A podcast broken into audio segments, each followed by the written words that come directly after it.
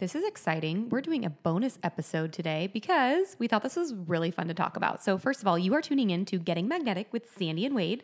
This is just a raw edit of us talking on this topic. So, you won't even hear an intro, an outro, any ads. We're just shooting it on this. So, I want to ask you did you see that thing circulating last week about Venmo, you know, giving people $500 if they reshared that post? Did you did you post that? I want to know if you posted that.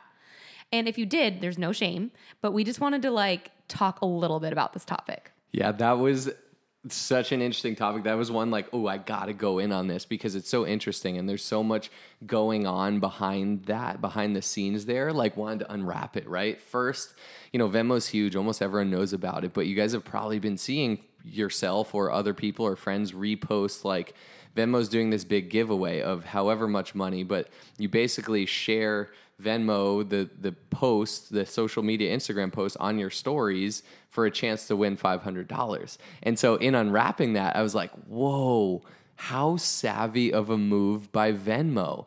What they're doing is the new age of marketing, where we're at in the 21st century in 2021 as far as marketing.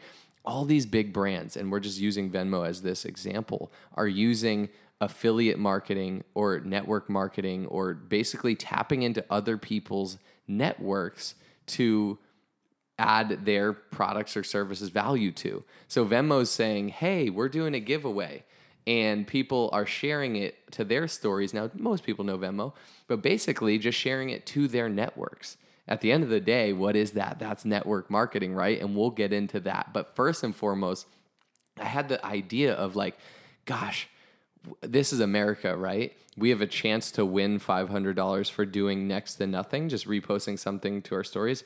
Oh my gosh, let me do it for a chance to win 500 once for that one in 100,000 chance, right? And it got me thinking like what if everyone who posted that, obviously they want an extra $500, what if you worked a little instead of trading nothing, just reposting for the slight slight slight chance at winning 500, what if you just put in some work to create an extra 500 in your life, to create a residual $500 a month, let's say, in your life? What would that look like? Starting the side hustle, starting the business, doing the thing, doing whatever it is, washing people's cars, starting a network marketing business, whatever that looks like.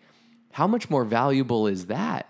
Instead of the one in 1 million chance of winning 500 bucks once, you're putting in some work, now not full time, but some work to create an extra 500 a month, month after month residually for potentially for life. I thought it was interesting too. I saw so many people reshare that. So many people that literally are not active on social media. People that I'm like, wow, haven't seen you on here since 2019.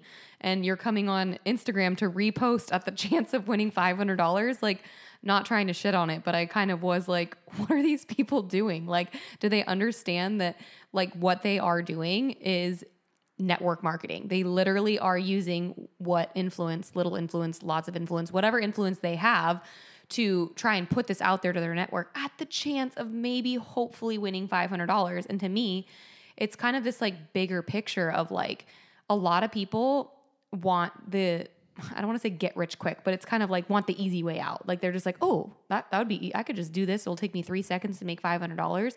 But if you have the mindset of, if you're in this space where you're like, wow, an extra $500 a month or an extra $500 once would be life changing, maybe switching that mindset to, wow, how could I create a little bit of value to create this residually and actually be benefiting people and, you know, sharing things or building something that you love and are passionate about. So we thought it was pretty interesting and we wanted to just share on that topic. Yeah. And then, yeah, so part two, that underlying theme of very savvy move by Venmo, right? Mm-hmm. Whoever's responsible for their PR, I take my hat off to them. Great move. They are tapping into the network marketing business model, as a lot of these other big brands and companies are, as Amazon is, as all these things, because what they're saying is, gosh, let's use word of mouth advertising.